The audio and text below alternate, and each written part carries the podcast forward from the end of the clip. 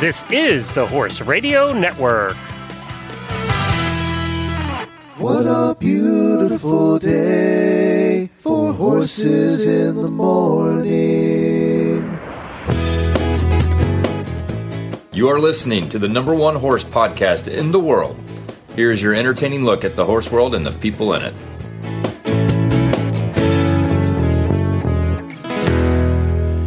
Good Friday morning, everybody. Yes, I am back, and I'm Glenn the Geek from Ocala, Florida.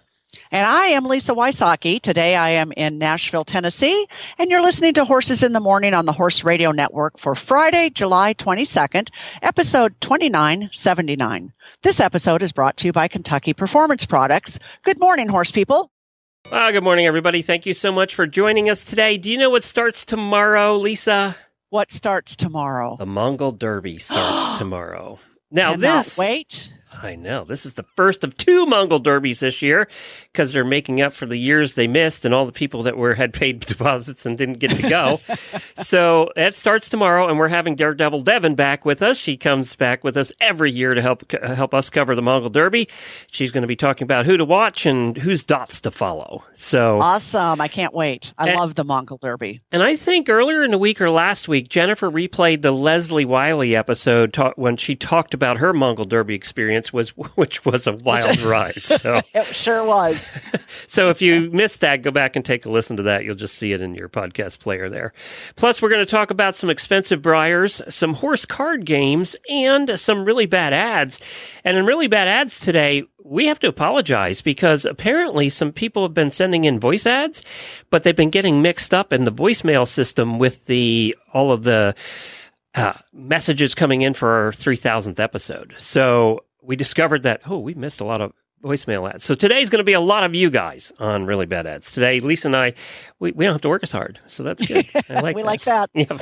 Also, in the Auditor Post show, I have some hu- summer humor for you. We're going to talk about the seasons. Uh, and where are you at? You're in Tennessee. Is it hot there like here? Oh my goodness. Yeah, it's it's I think the heat index today is going to be somewhere around the neighborhood of 112, 115, you know. I mean, just just your usual summer day in Tennessee. You know, it makes me feel better though when I look at the temperatures here in Ocala, and we're always between 90 and 95. You know, there's a thousand percent humidity. I give you that. Mm-hmm. Yes, But, but yes. then when I look at the rest of the country and everybody's hotter than us. So it's Yeah, like- yeah.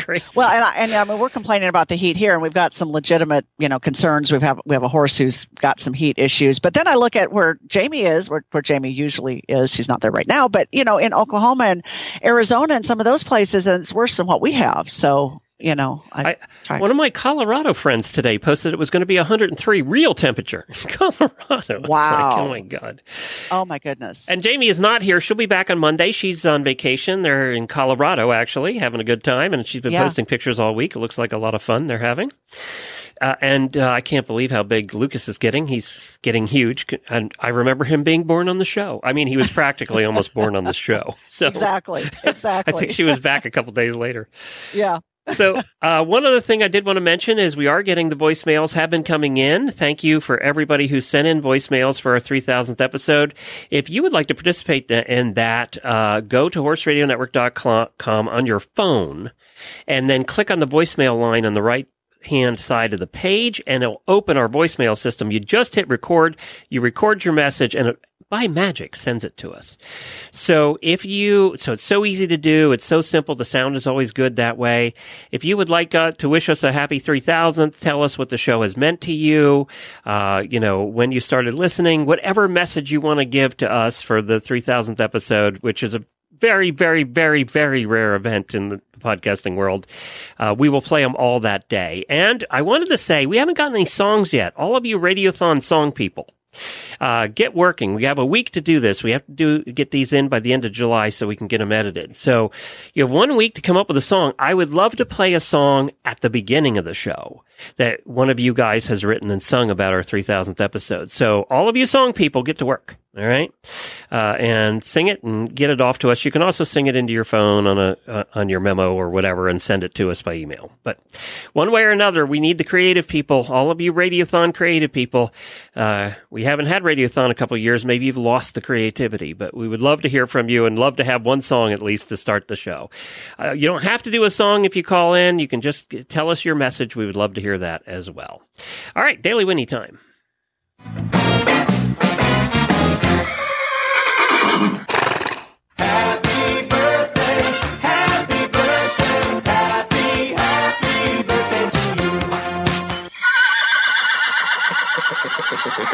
We only have one birthday today, and that's Leah Horn. She's one of our terrific auditors. Happy birthday to Leah, and I hope you have a terrific weekend.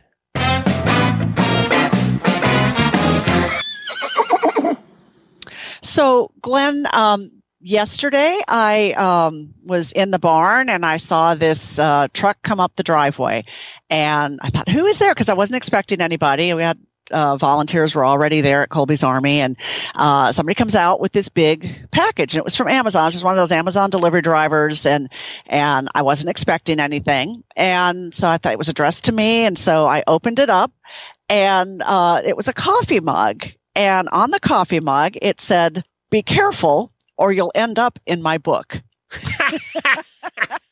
I didn't so send it. For me. So perfect for me. I love the coffee mug. I have a suspicion about who sent it. There was no note. Did no you think it was me at first?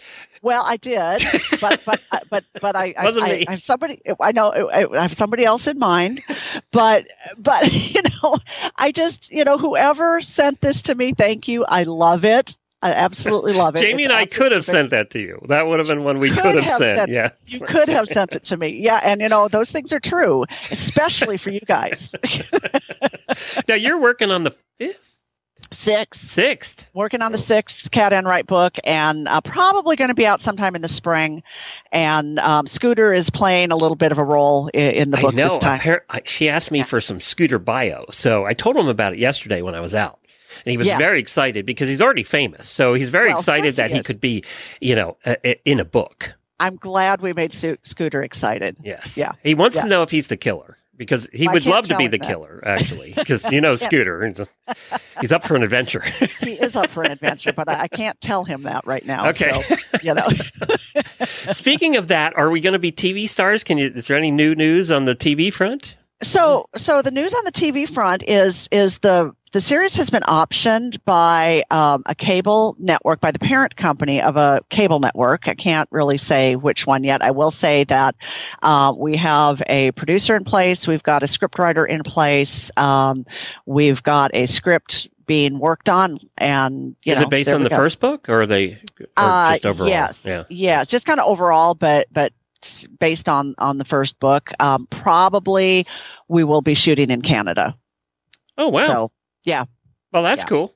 Yeah. Literally. literally, yes, Absolutely. Now. Jamie would make a great cat Enright, I think. She can do the southern she? accent. She's got it yes, down. and yeah. she's got the attitude. She Yeah. could totally do Oh, it. she definitely has the attitude of cat. If anybody's read any of your books, they Yeah. know that Jamie She has that attitude. Totally, totally she could pull it. that off without acting.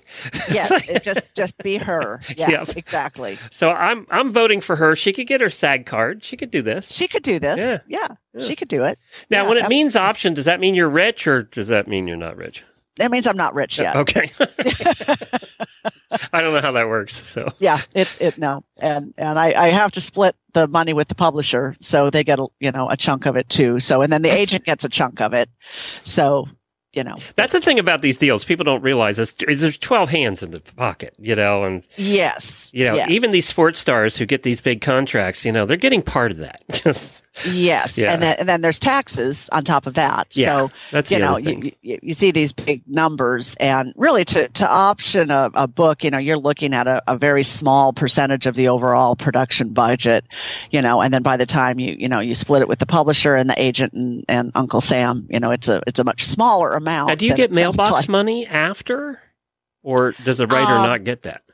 so yes so it depends on your deal like so like uh, my book front of the class that i wrote with brad cohen um, hallmark made a hallmark hall of fame movie out of it and that was a flat fee so Okay. it was just you know so you don't get your 29 cent checks. Uh, No, No. darn. But they would uh, add up, you know. It would be really nice. yeah, because Hallmark tends to play things over and over and over Yeah, again. they do. They do. And and that that movie, um, Internet Movie Database (IMDb), uh, just named Front of the Class the number one Hallmark movie of all time. Really? They did. Well, congratulations. Thank you. Yeah. now you're I- wishing you didn't do a flat fee. I, I know. but when you work with Hallmark, that's the only deal you get. oh, wow. It's like take it or leave it. Well, no I mean, that's still negotiation with the bragging right. You should have that everywhere. I, you should have that on a mug. I should have that on a mug. Number one should- Hallmark movie was mine. so if anybody wants to send me that, I, What was it called I'll again in it. case somebody wants to check it out? uh, front of the class. Front of the class. All right. Front of the class. Yeah. Hey, there was big news earlier in the week in Florida, um, and this I was all over the place. this was all over. Everybody that lives in Florida was talking about this. So when I go to the Orlando airport, I take the Florida Turnpike. So we we head down 75, and then you hit the Florida Turnpike, and then you take the Florida Turnpike pretty much right to the airport. And uh, the Florida Turnpike is Route 75 is always backed up, especially near where we live, because we live about two minutes now from the uh, exit here, uh, Route Yeah. 75. And it's the exit, for those that have been here in Ocala, it's the exit you get off to go to Don Garlits Racing Museum or to go to the Florida Horse Park. So, so Glenn, is this one of those those turnpikes that has like eighty-seven bazillion lanes? No, in, no, in some Or it's more spots, it- four-lane thing. most par- parts it's uh, two lanes each side, uh, and then it gets it. wider in some parts. I think this was in the narrower part where this happened. But uh, so a guy's driving down the Florida Turnpike from Alabama, and he gets uh, a good ways down the Florida Turnpike, and all of a sudden he discovers that his uh, truck is on fire. Oh no! His semi caught fire, prompting him to pull over. Yeah, that would prompt you to pull over. yeah, yeah. And so he- had 70 head of cattle in the back. And, and Oh my uh, goodness! and now his truck is burning and he's going, well, I got to, I, the only one thing I can do. And he did the, he did the right thing. He opened the doors, eh, but now you have 70 head of cattle on a very busy Florida turnpike. So- and of course, they're a little freaked out. So they were all over the place. Uh, this happened in the morning. It took till 3.30 in the afternoon to reopen the turnpike oh, because they were chasing these cattle around. And uh, you know, I was watching some of the videos. There are no, cattle tend to stay in groups, except that they have Yes. their own groups. So it was just one group; it was several groups, right? Yes. That were scattered all over the turnpike. And at times, I don't know how they got. Well, in that part, there might have not have been a guardrail in the middle. There might have been grass. So Right. they got onto the other lane and they had to close down the other lane too. So hours and hours people were sitting there waiting for these cops to round up the cattle. Um, so it took a long time. And they, Oh. I'm happy to report nobody was hurt, nobody was injured, no cattle were hurt, but one cow still has yet to be recovered. And they know where this cow is. It's on the right shoulder of the road. But like always, this cow was having no parts of going back in the truck. so apparently, apparently they were still trying to figure out how to round up this particular cow. So Smart. yeah, um, there's always one though, isn't there? There, there always is one, and you know, I I saw a little bit of this story too, and I saw I heard that traffic was backed up for thirty miles. It was 30 miles. Now, one, and we've all have our traffic backup stories, right? We were in Pennsylvania coming across the state, and I remember we are heading toward Allentown or something, and it was a highway, and that was the longest I think we'd ever backed up. Everybody was out of their cars, uh, was sitting on the, you know, every, people got chairs out of their cars and were sitting along the road. I think it was like eight or nine hours. People were Oh. walking off the highway, leaving their cars to go find a bathroom, you know, because you got to go to the bathroom. I mean, Well, you do, yeah, yeah. yeah. So I, um, I had given a clinic down in Birmingham, Alabama, a couple of years ago, and I, I started back up the freeway toward Nashville, and this was maybe in February in Alabama, and all of a sudden a snowstorm hit, and this was maybe eight or nine o'clock at night, and within an hour there was six inches of snow on the ground, and so I will tell you this: Alabama has no snowplows. no, So, so Or salt. We were, we, or salt, or anything, and so everybody came to a screeching halt. And and seriously, I sat there for eight hours, and so Oh God, you know, it's cold, were- too. people- it was cold, but people were going around sharing their water, and and people were car hopping into other people's cars to watch videos or play card games, and uh, Uh, one one people one uh, people had uh, an RV, so they were letting them use the bathroom, and and you know it was like it was amazing. And you know what's what's even more amazing? You just you zigzag around, and and I get to the Tennessee state line. Roads are absolutely clear, right at the right at the line. there you There's go. six inches of snow here, and clear roads here. and I did Tennessee, see- though, is a little higher, so they get a little bit, you know, in the mountains especially. Yeah, and we got a little bit more more snow, a little bit more ice. But I did see one snowplow in Alabama, and what it was was a road grader with a bucket on it, with a guy all bundled up wearing a muffler, and a little Ford Ranger pickup with a yellow light on following him behind. that was their snowplow. Welcome to Alabama. yeah, exactly. I, I should put in there. I should put. Uh, I'll do this in the auditor room. I will put a post today after the show that asks, uh, "How long have you been? What's the longest you've ever been stuck on the highway?" I, I got to do Yeah. that. All right, I'll do that yeah, today. there'll be some great stories for sure. And for all of you that were bugging the hell out of me about putting up the wedding picture, the, our wedding picture with Jennifer from our medieval wedding, uh, Jennifer found one and put it up. So it's in the auditor room right now. You can go check it out. I saw that. You look you looked very king like. Yeah, well, and w- there's a story behind that. We had those costumes because we had a medieval wedding. We were we owned an acting company that did medieval Yeah. stuff at that point. But you know, obviously Jennifer didn't want to wear her normal queen's outfit, so she had that dress made, which was beautiful. However, Yeah. the guy who made it turned out to really flake out at the end, and he made my costume too. And it, my costume was not anything like I really wanted it to be. It turned out okay. You know, it was fine. Right. Hers was by the time wedding day got there, we a lot of it was being held up by pins in the back. It wasn't done being sewn. I mean, it looked beautiful. It turned out okay, uh, Right. but but it was being held up by duct tape. So Oh my goodness. Oh my goodness. She was There's pretty always pissed. a use. There's always a use for duct tape. that's true. And we did have we had a reception. All of our performers performed for us, uh, performed for everybody at the reception, but they wrote special stuff for the wedding. And one of our performers uh, did calligraphy, and she was one of our singers, and and uh, she's very clever. And she wrote this elaborate poem about us, and did it in calligraphy with all the fancy scrolls and everything like you see in the old books, and Oh, had fun. it framed, and it's still hanging in our bedroom today. So. Oh, I love that. Yeah, and we got to see her on the road tro- show last year. Two of our performers that we hadn't seen in 25 years came and met us at the campground. We spent a day together, and it was so much fun to see them both. Uh, Oh, that's great. Talk about the old days because we did 450 shows. We did a lot of Yeah. shows. I mean, Yeah, was, yeah. That's a lot. It was a lot of shows. That's a lot. But anyway, let's Yeah. hear from Kentucky Performance Products, and then we're going to talk about the Mongol Derby with Devan Horn. This Nutrition Minute is brought to you by Kentucky Performance Products, the company that simplifies your search for research proven nutritional supplements at kppusa.com. The horse that matters to you matters to Kentucky Performance Products. Researchers have confirmed that as horses age, they naturally become less sensitive to insulin and more susceptible to health problems caused by too much sugar in the diet. One way to reduce the sugar content in a horse's diet is to replace sugar laden grains with a high fat supplement. Fat is an extraordinary energy source. It is readily utilized by the horse and contains more than two times the calories of sugary grains. Equijewel stabilized rice bran is an excellent fat supplement. It contains a balanced calcium to phosphorus ratio and won't cause mineral imbalances when added to the diet. Its all natural ingredients are high in healthy fat and fiber. Best of all, Equijewel allows owners to easily replace the calories previously supplied by sugary grains. When you need to add healthy calories to your horse's diet, choose Equijewel.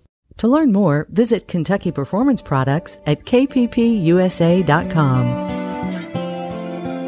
Well, coming up next is somebody that we've had on the show a million times. Her name is Devan Horn. We call her Daredevil Devan because she is. She's a 100 mile ultra runner. She has a black belt in one of the martial arts. I'm not sure which one. She's an ultra long distance endurance rider and she's done the Mongol Derby several times and she helps us do the coverage of the Mongol Derby, which starts tomorrow. We're going to find out all about that. Now, Devan's sound was not the best. She was doing this at she was sneaking in doing this interview at work and it was on her laptop microphone which i think needs replaced. So but you can hear her you can understand her and i cleaned it up as best i could. It's fine. You'll you'll understand everything she says. It just sounds a little muffled but that's why she was trying to do it at work. So let's listen to devan and find out about this year's mongol derby What's that time of year? That's right. The Mongol Derby is going to start one of two this year. We'll talk about that. And as always, we have Daredevil Devan back with us to talk about it today. Devan Horn, how are you? Oh, I'm doing great, Glenn. How are you? Good. So, Devan, of course, has ridden the Mongol Derby about what seems like a hundred times. Um, sh- she's helped me with my coverage of the Mongol Derby every single year. So, I appreciate you being back to do it again this year. Yeah, absolutely. It's it's pretty much my favorite time of year is uh, watching all the dots cross the steppe and rooting for people who are taking on the challenge. Now, you've run it twice or three times. I can't remember. Uh, I have started the Mongol Derby three times. I um, I have finished twice, and once I DNF'd. That's right. That's what I thought it was. Okay. So, and you have helped me in kind of evening live coverage here that we've done on the show in the past too. I remember specific one year when when uh, uh, Leslie Wiley was writing. We we we covered it every night that year. It was it was it was a lot of fun. A lot of work, but it was a lot yeah, of fun. Yeah, it was like being um, it was like being like an ESPN sportscaster. We were like deliberating on what she could possibly be doing and what she was facing and going through. It was super fun. Now, nobody else. Uh, I kind of volunteered her for that, and uh, the stories after were dramatic. We won awards on her stories after, actually. Um, Wow. But uh, nobody else has volunteered from our group since then. So there's. Well, it's an incredible undertaking, Glenn. Um, more so this year for the writers who um, have been trying to go over and get this done since 2020, 2021. This year, they're doing two derbies just to catch up on the people who who have had their adventures delayed. So even more so this year, there's people who have really put at least three years of their lives towards getting this adventure done. Because it was canceled in 2020 and 2021, right? Both years. That is correct. Okay. Yes. So that's why we're doing two this year is to try and make up for all the riders who basically raised money, you know, got the money together and applied and got approved and then sent their money in. And now, uh, they, we have to, they all would not fit in one ride, right? Exactly. Uh, my understanding is that it's about 100 riders who are going to be competing within the two races this year. So we'll have a July group of 47 and then an August group of somewhere around the same number. Those poor support people over there. Um, poor Eric.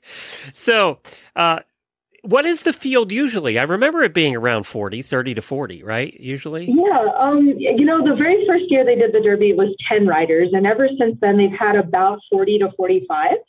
Um, they've never had to do two races consecutively. So, like you said, I bet the support people are going to be exhausted. yeah, that, that is. How much time between the races?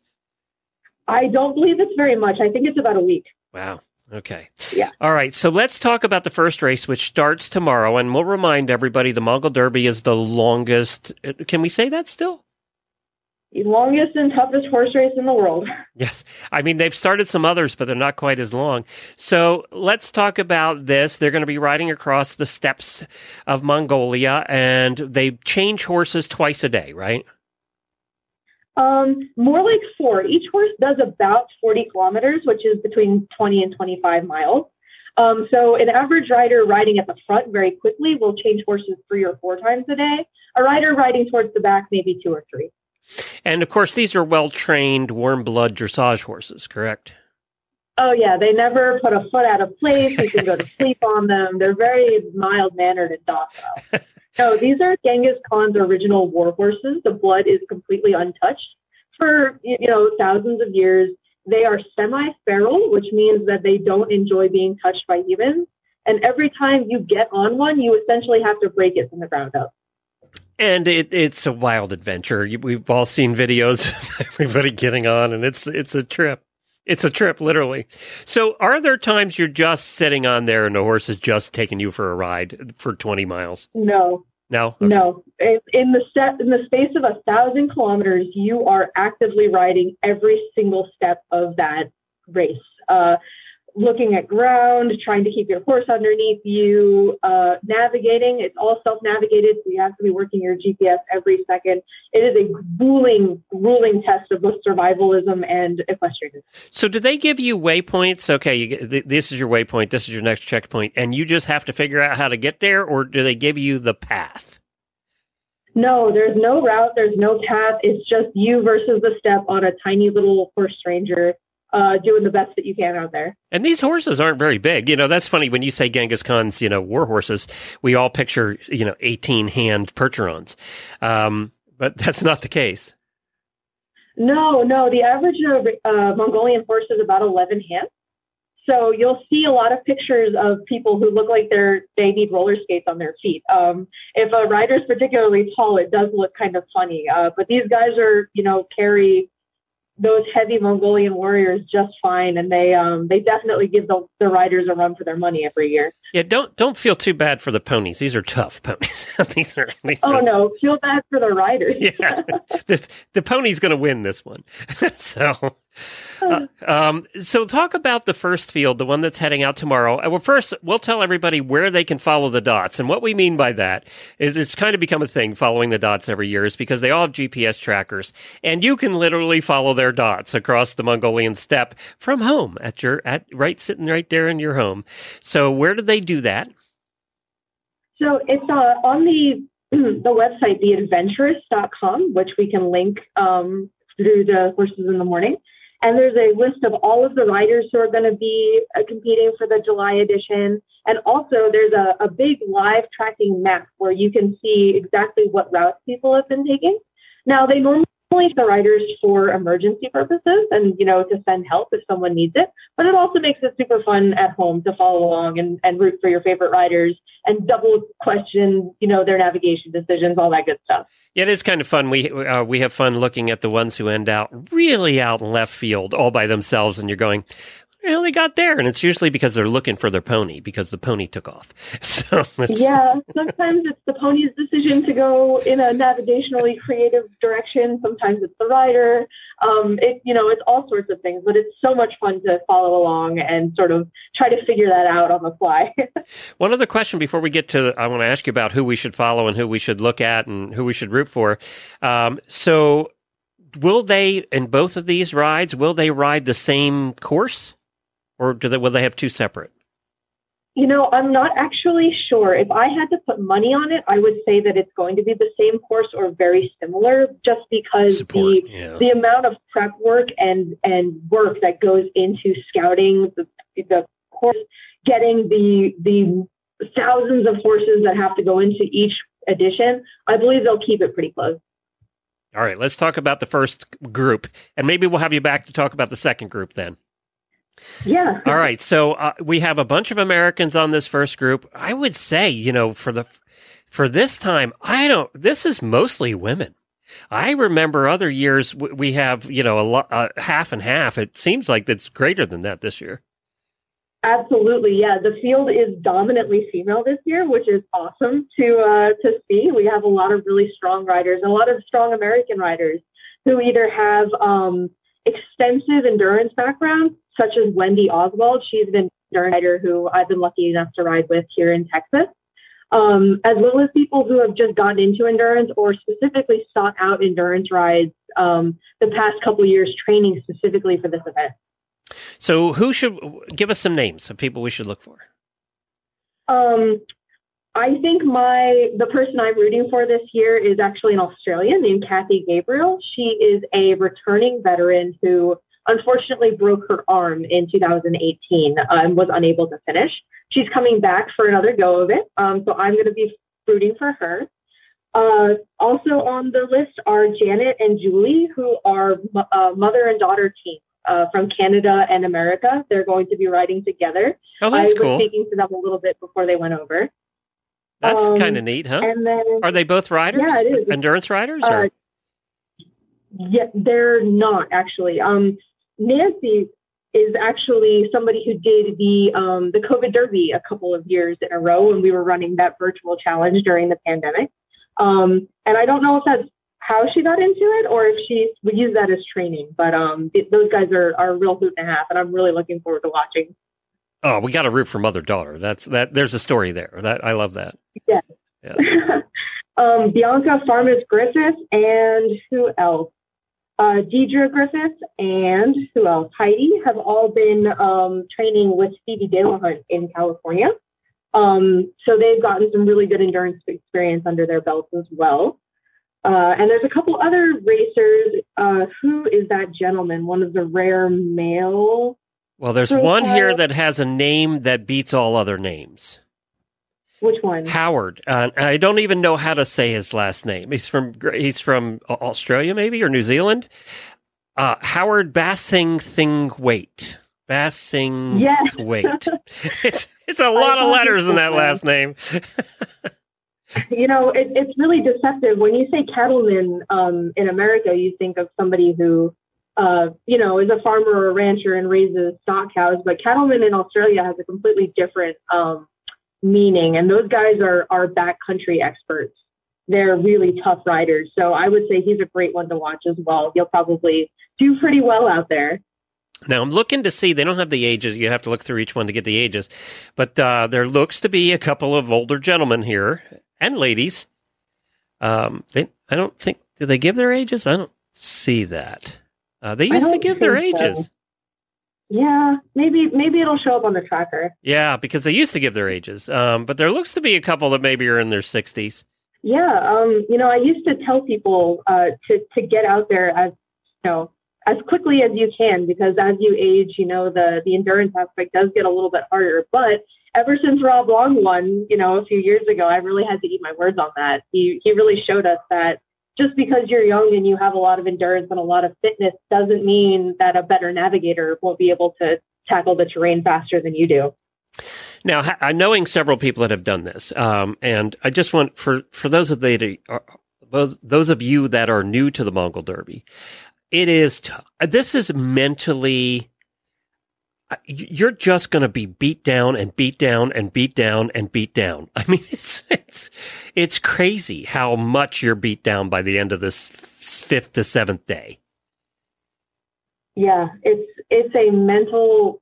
It, it's like trying to climb Everest, complete a dressage test, and have somebody beat the crap out of you for ten days straight. I think is the best way I can describe it to someone who has no idea uh, what this takes. Um, it it's just a an incredible, incredible challenge for anybody who even gets to the starting line, let alone covers a thousand kilometers in these conditions. It's just a magnet, a, a huge feat for anybody who gets there. It would just bother me not taking a shower for that long. That would ju- that would be the worst for me.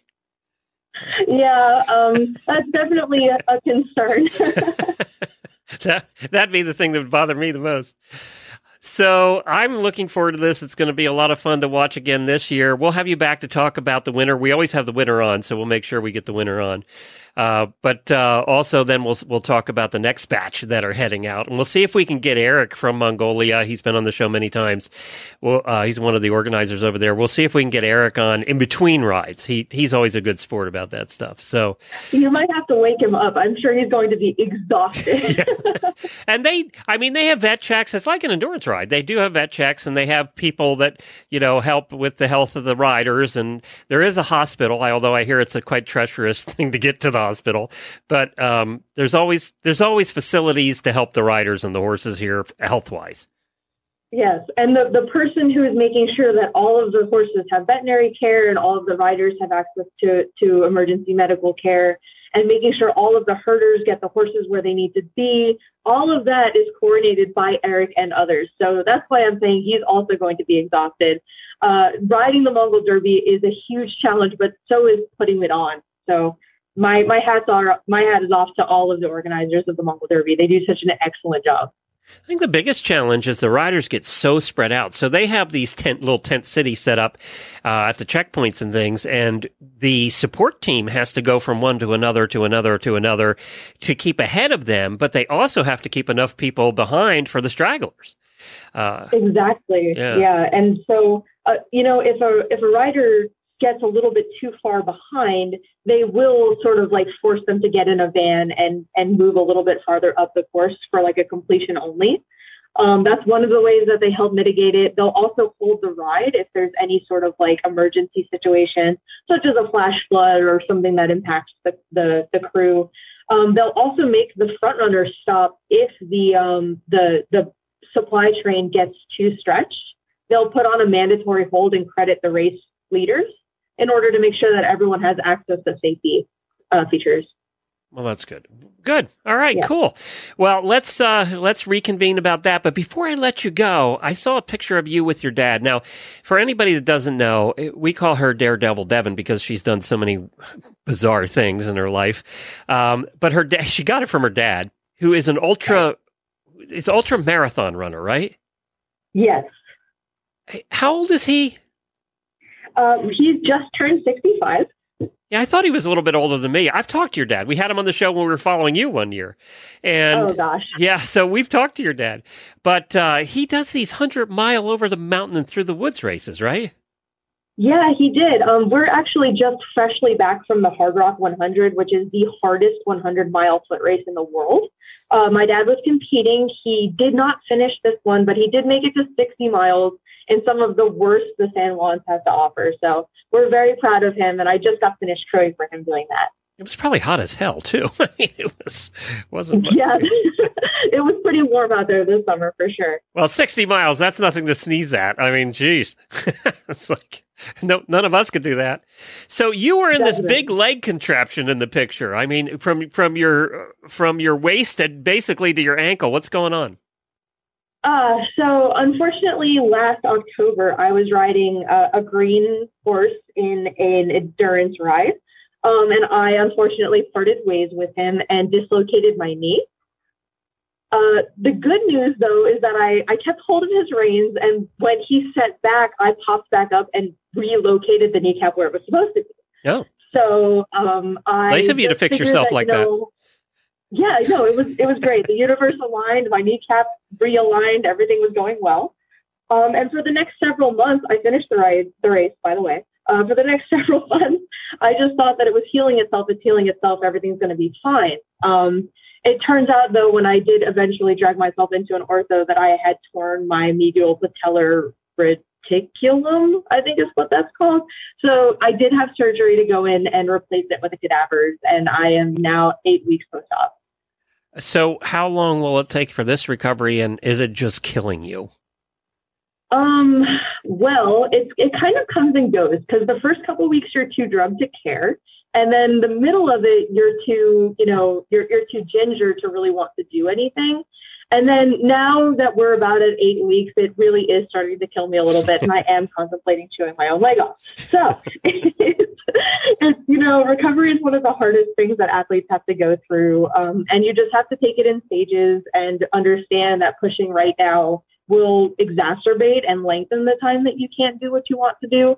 So you have to just sort of trust your doctors and and figure out how to live with what you can do now so that you can run later. And um, you realize well, you just said that to a bunch saddle. of horsewomen who never listen to their doctors at all, right? You, I you re- know, I know, and that's that's something that I I do kind of want to talk about, um, just for my own sake. I I've done that so many times in my life. I've made things worse uh, by not listening to doctors, and I've made the the healing time of my own body longer or less effective because I haven't listened. Um, and so this time I really dedicated myself to my physical therapy and listening. And you know, they they told me I'll be back on my feet in September, so I'm I'm hopeful for that. wow, that's a long summer, huh? Yeah. That's quite a piece of hardware you have on there too, by the way. Yeah, it really is. And okay, so I know that I just said all of that stuff about listening to your doctor, but I did hike 30 miles in in Colorado. um, w- with my brace on, and the funny thing is, is that my my leg feels fine and my leg feels strong, but this brace is at the end of its life. Uh, it is holding on by a thread. The hinge is squeaking like a mouse every time I move it. it's, it's not great. Do you have to sleep with it on? not anymore. No, at the at the beginning I did though. God, that'd be tough.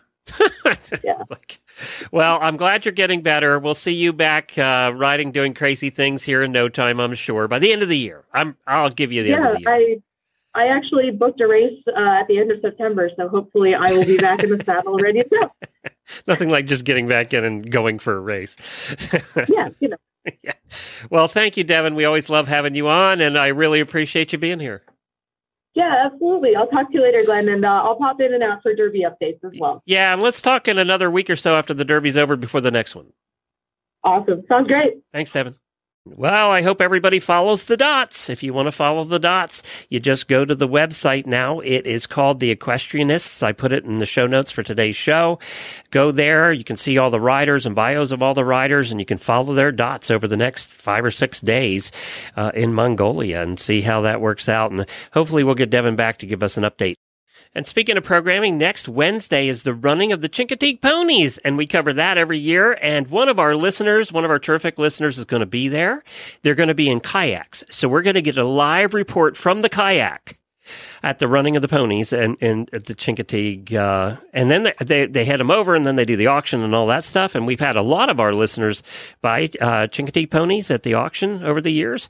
So it's going to be fun getting a waterside or on top of the water report next Oh, that's going to be amazing. Yeah. That, that's my bucket list. That's one of the things on my bucket list. I it's not that far that. from you, actually, really. No, it's not. It's not. And there's no reason that I haven't gone. It's just, you know, planning, I guess. But yeah, that'll be a fun interview. Yeah, we're looking forward to that. So we'll be covering that like we usually do. But uh, next up, before we get to really bad ads on horseyhooves.com, which we have them on the show all the time, I noticed this and I went, really? There's six of them? They have the six best horse card games. These are card games Ooh. that involve horses. Did you know? I didn't know there was any. So, um, Well, I we we have one. Um, Which I one have do you- one, do you but I which didn't one know there have? were six. I've got the the Uno for horses. Oh, that's it. They have. Is it the Spirit one? Spirit Yes. Untamed Yes. Uno. So that's number one on the list. The Spirit Untamed Uno. Now that one I kind of got right. I I get that one. yeah. Um, and apparently that is the most popular of the horse card games. Is it? Yep. Well, I like it. It's fun. The, but the nice thing about Uno too is you can have a whole lot of players. Matter of fact, it's not very Yes. good with two players. You need a whole lot of players uh, Yeah, to make yeah. that one fun. They have one Yeah. called it's Top Trumps, which is a card company. Um, they have uh, one called Horses and Ponies and Unicorns.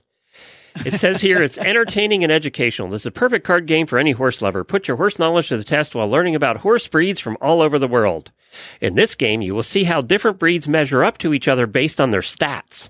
I'd love to see what they put in these. I know. I want this game. See how the lovable Shetland measures up to the noble Lipizzaner. That's kind of an Wow. unfair uh, battle between the two, isn't it?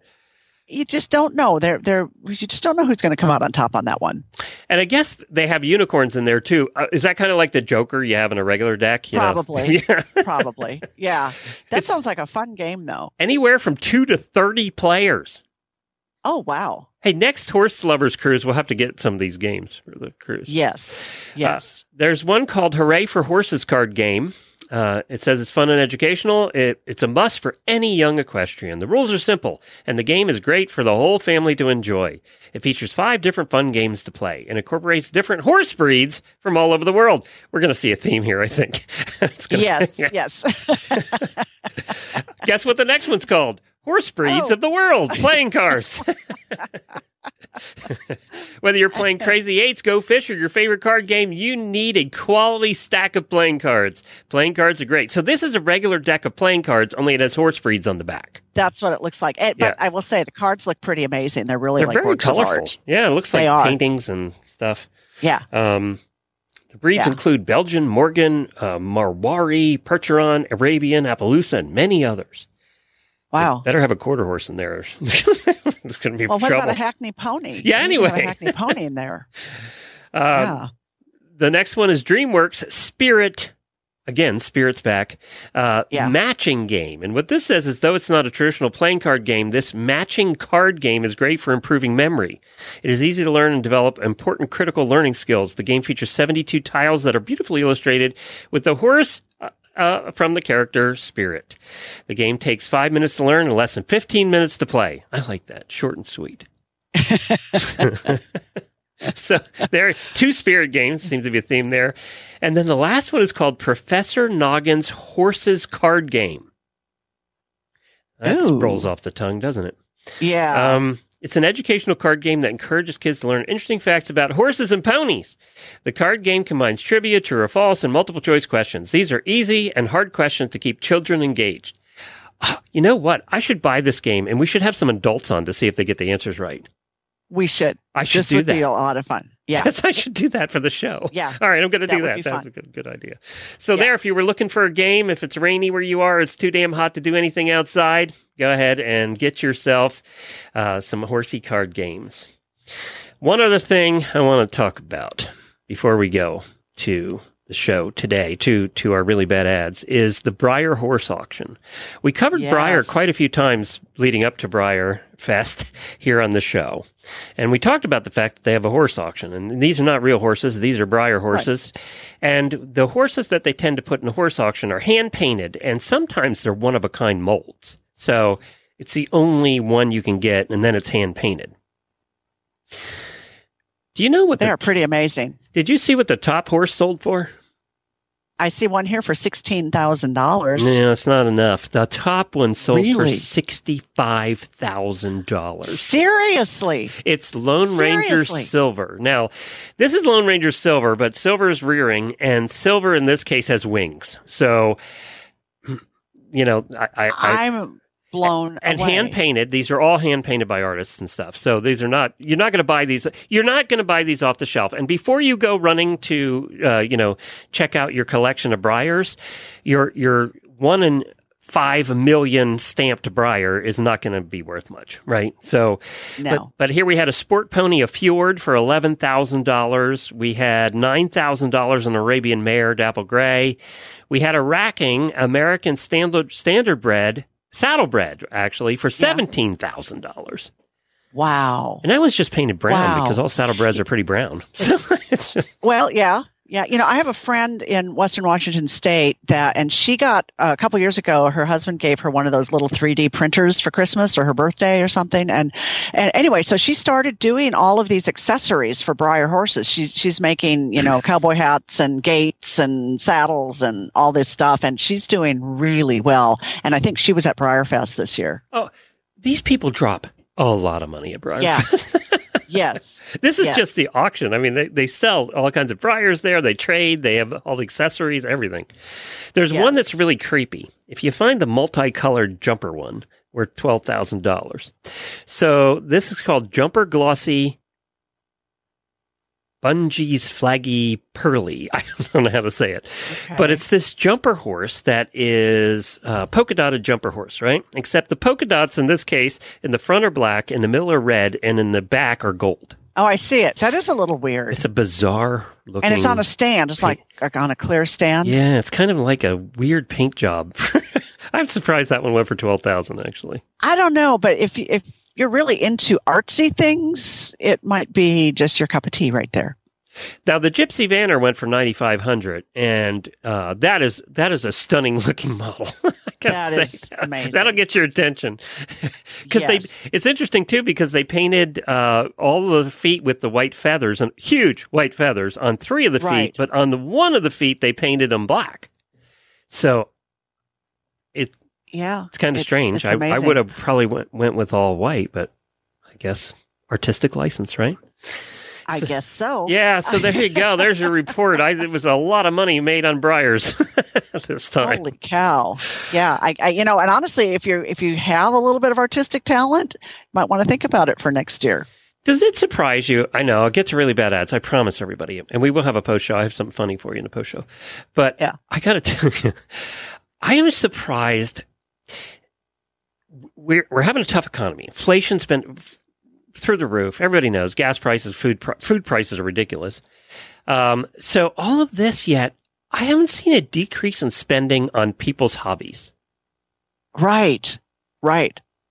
Yeah, I mean, if you really are passionate about something, that's where you're going to put your money. And you're, you know, you're, you might be eating rice and beans, but you're going to spend sixty-five thousand dollars on a Breyer horse.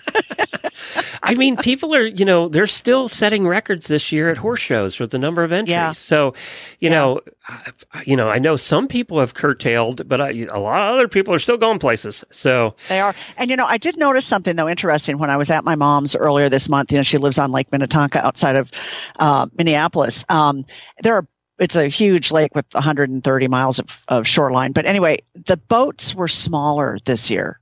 The big uh, boats weren't out. The big boats weren't out. Well, I'll tell People you were- why. The guy who bought our Yeah. camper sold his Yeah. big boat uh, to because he he said it had three. He is one that had the three motors on the back. So, Oh, yeah. yeah, he said that when he had the favorite thing he liked to do on the lake he was on, it was huge. We have a lot of big lakes here in Florida. He would take it out, and there's a restaurant on the other side of the lake, and he used to go over there for dinner and then come back on the boat. Uh, he said it was costing him now five hundred dollars to take the boat to What? dinner in gas. he said every time I took the boat out to go to dinner, it was five hundred dollars. So he sold. That's just mind boggling. He said to start that boat would cost him fifty dollars in gas to start it Wow. before you wow. moved. Well, it's, I, I know that it's not miles per gallon, it's gallons No, per mile. It's know, when you're gallons per this, mile. Yes, that's correct. Yeah. And he said he could get about um, he and he did it in time. You know, he Yeah. said he would. What was it? Four or five? I forget how many gallons per half hour. It was a crazy number. Wow. Yeah. So there you go. Yes, I, I think that people are not taking their big boats out as quite as much. Yeah. our our diesel trucks take a lot less than that. That's for sure. exactly. All right, let's do some really bad ads. I know you're all waiting for it. Pay it. I say, pay attention. If you ain't met one by now, you're bound to sooner or later. He says one thing and he means another, but he can't help it. He's a horse trader. Horse trading. Well, it's a laissez faire. Let the buyer beware. Horse trading. They tell a low down lie with a sincere stare. Horse trading. Well, if they're talking in circles and the deal ain't square, he's a master in the fine art of persuading. Horse trading. That's right. It is time for really bad ads. That time of the week when listeners submit ads from Craigslist or Facebook or someplace, and we just have a little bit of fun with them. Normally, we have prizes. I haven't gotten the new batch of prizes yet, and I'm working on a really big prize that might have to run over a couple of months, maybe till the end of the year. Uh, but we will we will solve that. Everybody who's submitting now will be entered for the next prizes, whatever they are. So you're not you're not being left behind. We're we're making sure everybody's entered. And I apologize, as I said earlier in the show, to people who have been sending in audio uh, through our voicemail line because they were getting mixed up with the 3000 episode ones and Jennifer missed them. So we're going to get caught up on some of those today. And so we're going to have a lot of listener submitted ads. And if you submit your own ad, if you read it and send it in through the voicemail line, you get double the entries for the prizes. If you do it in a dialect that is not your own, you get triple the entries. So, so Starbright sent the first one in. Hi guys, this is Starbright Hi, from Portland, Oregon with a really bad ad. It is from the Facebook group Official Oregon Horses and it reads, For your consideration, eight-year-old sorrel gelding out of registered stock. Never got around to get him AQHA registered, so he is selling grade. This is a been there, done that ranch gelding. He has big motor that will never leave you hung out to dry. He's been in the branding pen. Would make a good rope horse with a little training in the arena. This gelding has speed at 15.1 hands. You'll be blown away as you're grabbing gears, trying to head that wild cow with her tail in the air off. or put him in a round pen and give lessons. I've never had a kid on him. He's good around dogs, saddling, worming, shoes put on. Hondo is the real deal. PM for more info and pricing. And there are some pictures of what looks like a nice horse and a very cowboy looking dude on. so a couple things stuck out to me there. One was uh, never had a kid. uh, It'd be great for kids, although we've never had kid on them. So. exactly. and uh, what, reading between the lines, uh, this horse is a bolter. Oh, exactly. Absolutely, he is. Yes. He'll Yes, take and you for a ride. He said that five times. And that's why they're riding in the round pen because he can't get too far. exactly. It's the first thing that jumped out at me is he said Yeah. several times, "This horse is going to take you for a ride," yes. and he couched it like that was a great thing. That was perfect. You want to oh, go fast when you're trying to rope a cow. Of course you do. Maybe the Florida cows on the turnpike. You this would be See? perfect horse for that. Perfect horse. Yep. Yeah. Yeah. He could have a race with the cars that are speeding by. That was great, Starbright. Thanks. And this is Monica. Hi, this is Monica calling with another really bad ad. And it's actually not that bad, but I just think it's funny because of all the emojis in the ad. It's from Facebook, I think Oklahoma somewhere. Here we go. Gandalf emoji, Frodo Gandalf emoji. 10 year old grade gelding, 14HH, hand emoji. Barrel emoji, played a horse, knows the pattern, barrel emoji. Great on trails, has been ridden in parades and by younger children, was owned by a seven year old in the past, gets along great with other horses. Horse emoji, neck reined. Double pointed arrow emoji, W slash T slash L. Red X emoji, zero buck, zero bite, zero kick, zero bolt. Ghost emoji, no spook. Easy to load slash unload. Easy keeper. Hand doing the OK sign emoji. No maintenance required. UTD on syringe emoji and negative Coggins. forward arrow emoji, forward arrow emoji, forward arrow emoji, located in Stephenville. Backward arrow emoji, backward arrow emoji, backward arrow emoji, circle with a, re- a cross through it emoji, no trades, no tire kickers, no low ballers. Prices are firm and not interested in consigning. Serious inquiries only. PM for carrot emoji. That's the best part of the whole ad. So, have you ever had an ad sent in that was entirely emojis? No, well, that one sounded like it was mostly emojis. It was mostly emojis, but that would be cool. Yeah. That would be cool. Somebody should do that. now we have, there are emoji people and not emoji people, right? Um, you know, and I just find finding the right emoji takes forever. Writing an ad like that with all those emojis, I, maybe some people are just good at knowing where the emojis are. It just takes me forever to find the one I want. Right, right. Yeah. We have a mutual friend who t- who sends emails with a million emojis. Oh, yes. You know exactly who I'm talking about. I know exactly who we're, who we're talking about. Yes, absolutely. And how she? Do you think? Is there a way to save emoji strings? Because she sends emoji strings. Oh, yeah. I think you just you just copy and paste. I think. She does a lot of emojis. yeah. Yeah, she probably has like her emoji favorites like section where she can just All right, go. you emoji people, let us know the secret to fast emojiing because apparently Lisa and I don't have that down. Because if I'm lucky, if I, I get have- a smiley face out. So I have mine. Mine. If I use them regular, they kind of come. They kind of move and come over to you know where I can find them more easily. But, but yeah, I just uh, But when's the last time you used a Gandalf emoji? uh, never. That stuck out at me because I was like, Gandalf has an emoji. That's cool. yeah. Yeah. All right, you have the next one. Okay, so Sarah sent this in.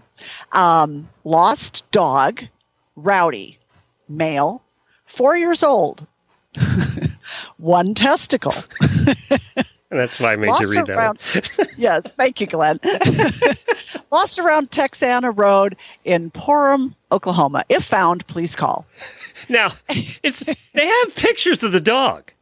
Yes. Why did he's they? Very cute. Yeah, but why did they think it was necessary to put in one testicle if you have pictures of the dog? Because you can identify the dog from the photo, right? Um, you don't have to like turn him over and look. I know. Hey, hold still. I'm gonna be feel around down there. I just thought it was He's bizarre that they decided to put that in. It's a cute little dog, but He's a super cute dog. He's a little he's a little like fuzzy something black with tan points and looks really cute. I hope they uh, found him. He's very confused. He's going through life confused because he only has one testicle. It, So- has one. Yes. I just wanted to hear you read that one. That's why. Faye Thank you, sent this one in. and also, thank you, Sarah, for allowing me to give that one to Lisa. Uh, Faye sent this one in 12 year old registered Arabian intact stud. Oh, we have a theme today. There we go. Papers in hand. Add some speed and stamina to your foals or cut him and train him. this horse is solid as a rock. He has never been trimmed and has four perfectly shaped feet. Oh Why do I doubt that? Why am I having doubts don't about see that? I don't see any pictures of his feet. Pictures do not do him justice. Maybe that's why there's no pictures. he runs all day long back and forth in his pasture and is in tip top shape. Like, that's a good thing. right, right. You can't wear him out. Guaranteed. He is virtually untouched, so bring a trailer and gloves and we will help load him. He took a really bad, I mean, he took the worst traits in a horse and made it sound positive. Yes. Yes. This is called creative writing. Yeah, like running back and forth in his pasture nonstop, driving everybody nuts is a good thing. He's in tip top Exactly. shape. He can't wear him out. it's a good thing. and he's untouched. He made that. He just weaved that into the sentence. You can wear him out, Yes. guaranteed. He's virtually untouched. So bring a trailer. It's like And he's 12 years old. yes. that was funny. All right, Lindsay sent this one in. Hi, Glenn and Jamie. This is Lindsay. Um, I live in New Mexico, and I have a really bad ad for you. Um, this one comes from Facebook, and um, so the the picture of the horse is a really cute um, paint horse, and so the ad starts out, "Don't bow down." I assume that's the horse's name, and it says Pinto Carito Painto, five six years, hair, castrated healthy without tomorrows. No record. 1, comma 60 to the cross. Wait a minute. I have to go back. Healthy without tomorrows? Is that what she Uh, said? And, and did, did she say the horse had hair? yeah, let me go back. I, I have 6 years. Hair. Yeah, that's Castrated. hair. Healthy without tomorrows. That's what No she said. record. 1, comma 60 to the cross. Well dressed in Clen and Cola. For kids and adults. And then it gives a phone number. I handle Fleet, Mexico, and USA. More information, inbox or Watts.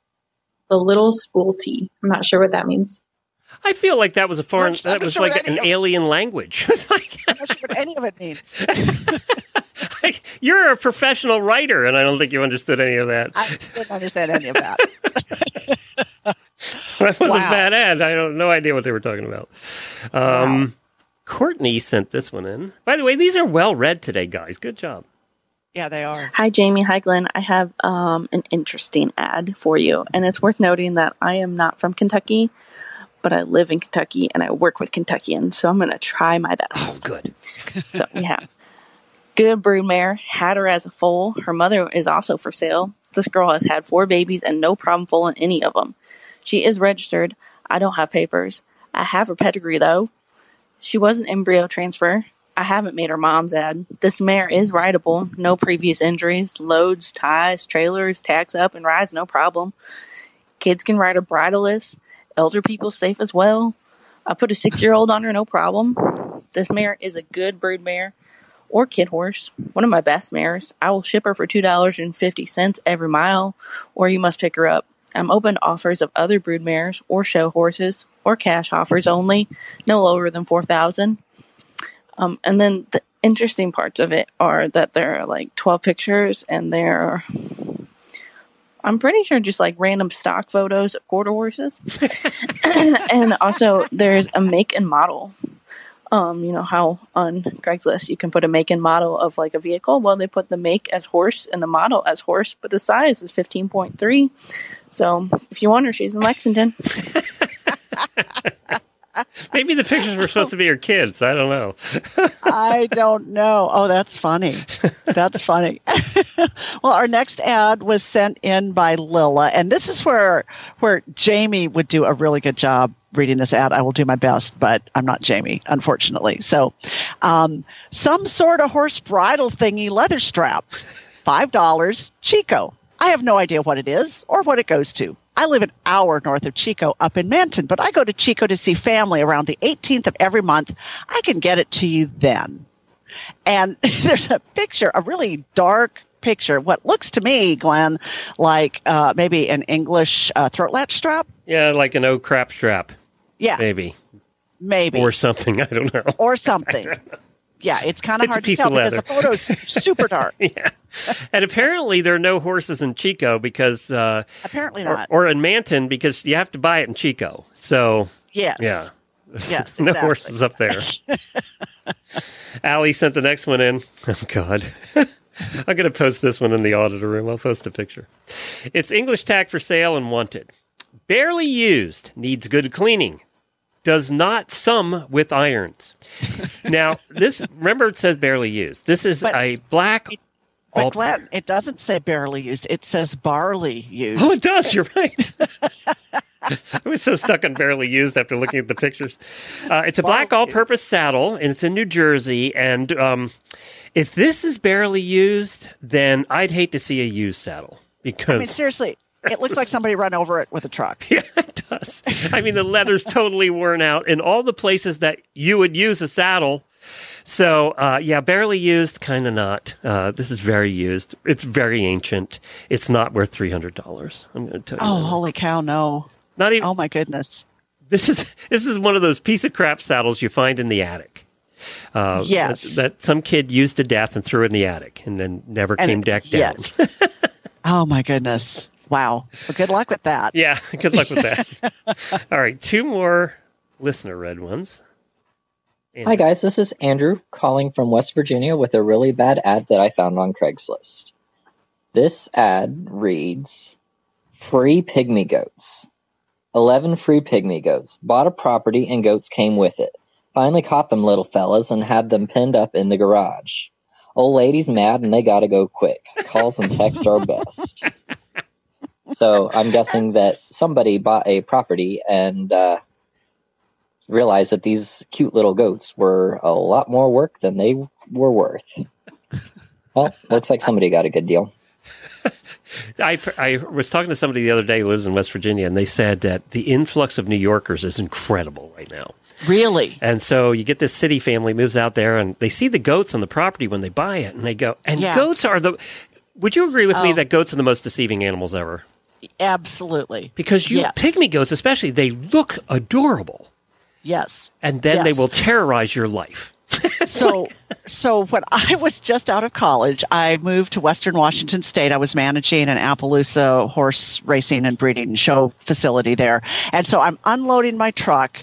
And um, I, I was living in an apartment upstairs in the barn, and so I left my my car door, my truck door open, and I took a load up the stairs into the apartment. I come back down, and there is a goat in the front seat of my truck, and she has eaten my steering wheel.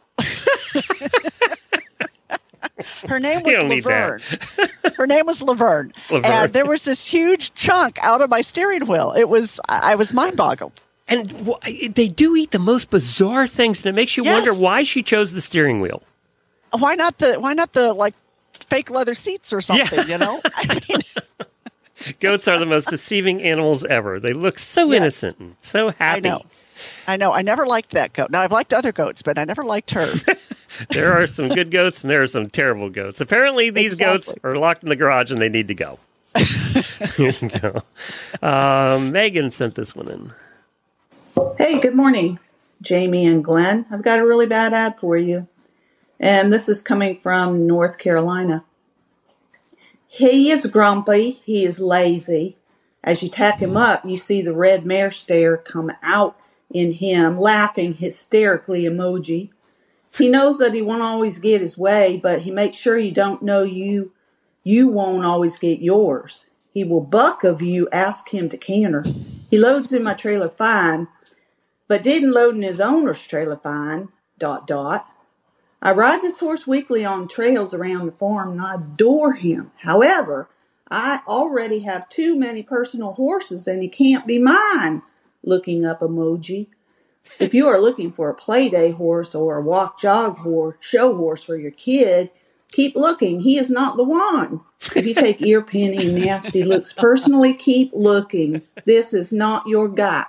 If you are a chill person who doesn't mind that he is a teenage red mare stuck in a short, fat, bay gelding body, this could be your guy. If you don't understand that last line, he is not for you. If you enjoy walking long trails, sipping beverages, and laughing with friends, hit me up. This is the guy for you. It's low to mid four fit, four digits. Winking emoji. and there's a really cute picture of him. Um, he's got a teal saddle pad and a matching teal ear bonnet. But the thing is, it's the dead of winter, so is he missing uh, one of his ears? Or what kind of bugs are they trying to protect him from? Anyway, have a great day. oh my goodness. All right, another couple Wow. short ones and then we'll call it a day. Yeah, so this one is from Gwyneth. Uh, quality horses, and then there's the state abbreviations for South Carolina, North Carolina, Georgia, Virginia, and then Facebook. Two and a half year old stallion, dad full blood Arabian, and mom a Behi friendly but never been rode needs a good person person to take up time with. okay, He I, looks- yeah, I get it. I think.